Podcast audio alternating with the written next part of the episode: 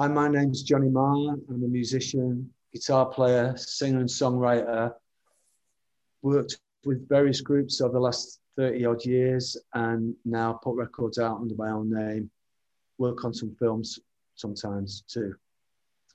The uh, first time I had a awareness of design and what it was was part of pop culture, and it was the first T Rex singles that I started buying uh, on the EMI label. Um, the, there was a series of singles for a few years that all had a navy blue label with a red uh, graphic on of Marc Bolan's face, his image, and then the name of the group T dot, as we now say, REX, which in itself was a very strong graphic. Uh, and I don't think before or since there's ever been a record with a, the graphic of the artist's face on all the labels. So uh, that was very striking. And because they were my favorite band at the time, it worked. The I'm assuming that um, there's a whole load of uh, things you can read into that graphic. One is an incredible amount of ego um, but I suppose to use a really reductive modernist term, it was branding, I guess. Uh, there's always been, obviously, there's always been branding. It's never been called branding like it is today. But um, up to that point, the records, so I was about nine or 10 when I had this awareness from these T Rex records up until then, your parents' records and records you borrowed and all of that definitely had um, graphics on, but they, they were definitely more corporate. So you had the series of Parlophone records, and that would be Cliff Richard records, Cilla Black, obviously the Beatles. So the iconography, if you like, or it's hard not to say branding these days, but that that identity was an overall umbrella identity for, uh, of the Parlophone artists and um, and then CBS and all of that. So you got used to you got used to certain artists being on records under a aesthetic, uh, yeah, under a specific aesthetic, which we now know as being corporate. But this T Rex thing I'm talking about was completely different because it was, for a start, it was new. It was completely exclusively portraying pictorially one artist who was about youth culture, and in my case, about being a fan. Um, and um, and it was, uh, in a way, it was a sort of strike of independence because uh, although T Rex's records were part of the EMI group, you kind of ignored the EMI label and you just were expecting with every purchase to see the T Rex logo and very strikingly the artist's face. I, guess it's maybe, I don't know, I think before that, maybe a singular artist with a similar kind of uh, uh, um, identity and uh, familiarity, maybe, or rec- recognizability, that's a word, would have been Elvis Presley, I guess. If you'd have seen a sort of vector of Elvis Presley's silhouette, say from Jailhouse Rock, you, w- you would have known it was Elvis Presley or someone doing an impersonation of him. So, uh, it, you know, in a, in a way, he became an archetype. Um, and Bolan was doing that himself. He was becoming his, his own archetype and sending out a very uh, successful and effective message to his audience. Um, this coincided with this love of pop culture and first and foremost the music happened to me, as I say, around about nine or 10. And I was a fairly artistic person anyway. And I used to like drawing and I'd already been playing the guitar for a couple of years, just messing around and trying trying to learn on a toy one, really, toy guitar. But um, uh, I, I, think of that time as being really uh, the start of me drawing all kinds of graphics on pieces of paper and on my school books and my school bag. And when I look back on it now, there was uh, things like the Rolling Stones iconic. This is the 70s, so you know the Rolling Stones having their Kali's tongue uh, was very of its time. So I, I, saw that mouth and tongue logo on people wearing them on badges and patches, so on patches.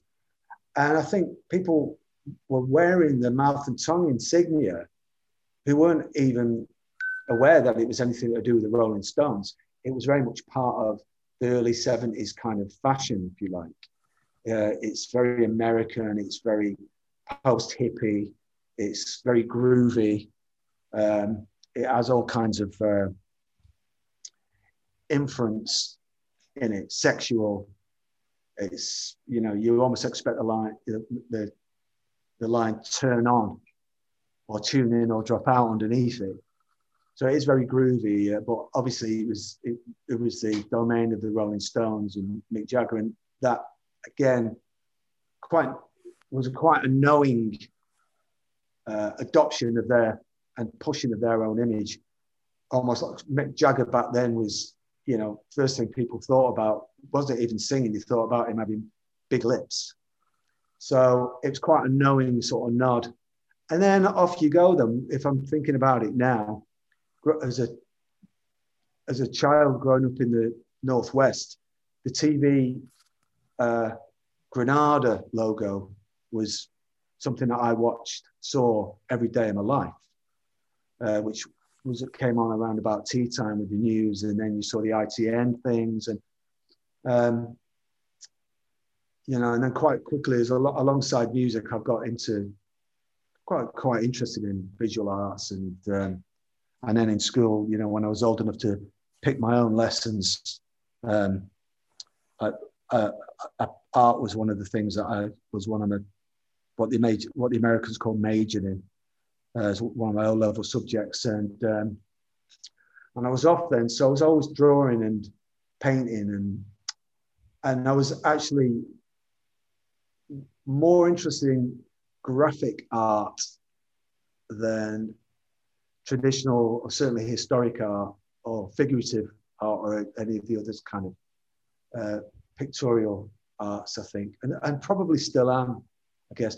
Architectural and graphic uh, imagery is what I'm sort of more kind of more drawn to, really. And then that fit, you know, as you get older, that you then kind of refine that and explore it more. And the more you explore it, the more educated you get, the more you dig into your taste, I think. So it all goes back to a pop group with me, which isn't really that much of a surprise, I guess. What I'm working on now is is the very, very last bits of my solo record uh, four. It's a fourth solo album. I say solo record. I have a group, of course. Now, you know, no, I've got no business sitting behind a drum kit, but uh, but I do write and uh, and compose the music myself and produce it with a co-producer, uh, and it, I'm right at the end of it now. So it does feel like, as always, it's the kind of end of a certain kind of odyssey, in a way. It kind of always has to be that way for me. It, I, I probably should grow out of that by now, but uh, and, and find a more balanced way of doing it, where I'm not actually a lunatic but it, it just becomes all encompassing and uh, you know whether it's waking up in the middle of the night to change literally one word of a, a lyric or put a the in front of a title um, you know uh, or break off from socializing to go and record a guitar part into my phone it's, it's just all encompassing and um, completely takes over my life and therefore the life of the people around me. So uh, it's uh, it's very satisfying when it's finished. And uh, like all things, that you know, if you, put a lot of work into it, the more, the more you put into it, the more you get out of it. So I'm feeling quite quite satisfied uh, and um, quite eager for these last last sort of couple of weeks to be done now. So it's just kind of mastering and um, uh, what else has got to be done? Yeah, you know, talk, finishing off the sleeve and these kind of exciting things, really. So yeah, solo album for all, all the songs are all recorded and just mastering it now. If I was to give any creative students advice, for me, the more the most important thing is that when you're creating something, particularly at the start of uh, an endeavor, um, either a painting or a novel or um, some songs, little movie, whatever. I think what helps me is instead of thinking I'm going to write, I, I want to try and write a really great song that expresses how I feel. I tend to think I'm going to write a bunch of them. Uh, so because I think there's a trap you can put yourself in of it's almost like you're trying to build the Taj Mahal. You're trying to your, you become one can become so idealistic and so ambitious, and it can be so meaningful that you almost paralyze yourself with the enormity of the task. So it's a it's a great trick of the brain to say, I'll do quantity. So, in other words, in, in my field, it, instead of going, okay, I need an interim song, we, I want to put a song out in between these albums, I'd probably be better served to go, I'm going to try and write five or six songs. And, and don't be afraid to fail, in other words, throw stuff out. The best example I can give is, is uh, on my second solo record, which was called, no, on the first solo record, which was called The Messenger. Uh, when I came to write it, I already had a few ideas and I was playing with the band The Cribs at the time. And when I told the fellas that in the year off that we're having that, listen, I, am going to have to go my own way because I've got a record that I need to make. I, I told them that my intention was to write 30 songs. Um, and um, obviously, you know, that's, that's like uh, almost uh, three times what you need for a record. But I set myself the task of writing 30 songs, which I actually did. And um, it takes away that, uh, that kind of antsy, kind of overt perfectionism.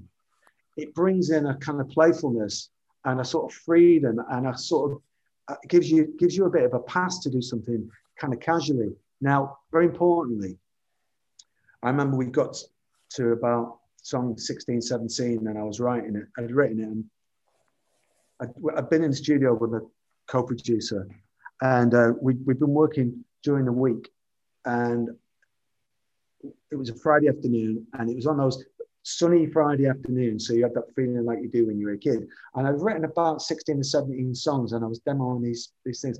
And I kind of went, you know, it's all right. Well, I've got a whole load of tracks down. I've got more than enough for an album. And um, it's a Friday afternoon, and it got to about I don't know two o'clock in the afternoon. I thought, right, well, we could finish now. We've had a good week's productivity, or I can just knock off. Why not just knock off a tune in a couple of hours? I've, I've got a bunch, and it turned out to be one of my favourite songs because I I wasn't trying to build the Taj Mahal. I was just knocking off a tune. Uh, so that it's a it's a paradoxical because when you go into something, you obviously want your quality control up and you want to make something of immense value. But that in itself can just weigh too heavy on you. So you, you get my point. You uh, just go for a load of quantity and that freedom, as long as you as long as you you're not just phoning it in. So if I was commissioned uh, to come up with say five pieces of graphic uh, a, a, good piece of graphic art, I'd probably give myself the remit to do four or five and enjoy that. Uh, uh, and even with lyrics, um, say when I've got a song that is very important and, and um, you know, it's, it's, it's you know, it, it is, as I say, it is paradoxical because I know it's kind of life or death to me at the time. Um, a, a, good part of the process, which is something that I got from David Byrne when I was working on with Talking Heads, was that he wrote one set of lyrics on big uh, A3 paper. So I tend to have these huge, big books, A2 and A3 blank pages, and write one set of lyrics to go with the sort of vibe of the track, and then write another set of lyrics, and then a third set of lyrics. And then you just look at those three and you just cherry pick the good stuff instead of sitting there agonizing over the opening line of this, of your new opus, the next Bohemian Rhapsody, you know. I don't always do that, but, but I've done it plenty and I've done it on this new record. And again, it's just this thing of, so the, my advice is really work hard, do not be lazy, follow the passion, but yeah, do it in a way that takes the pressure off if you can. And it's a little bit of a mental trick. You know, you're going to be working on this book or uh, painting or film anyway, because um, that's what creativity is. But um, but try and find ways of give yourself a few doors so you can enjoy it because it can get a little claustrophobic in there sometimes.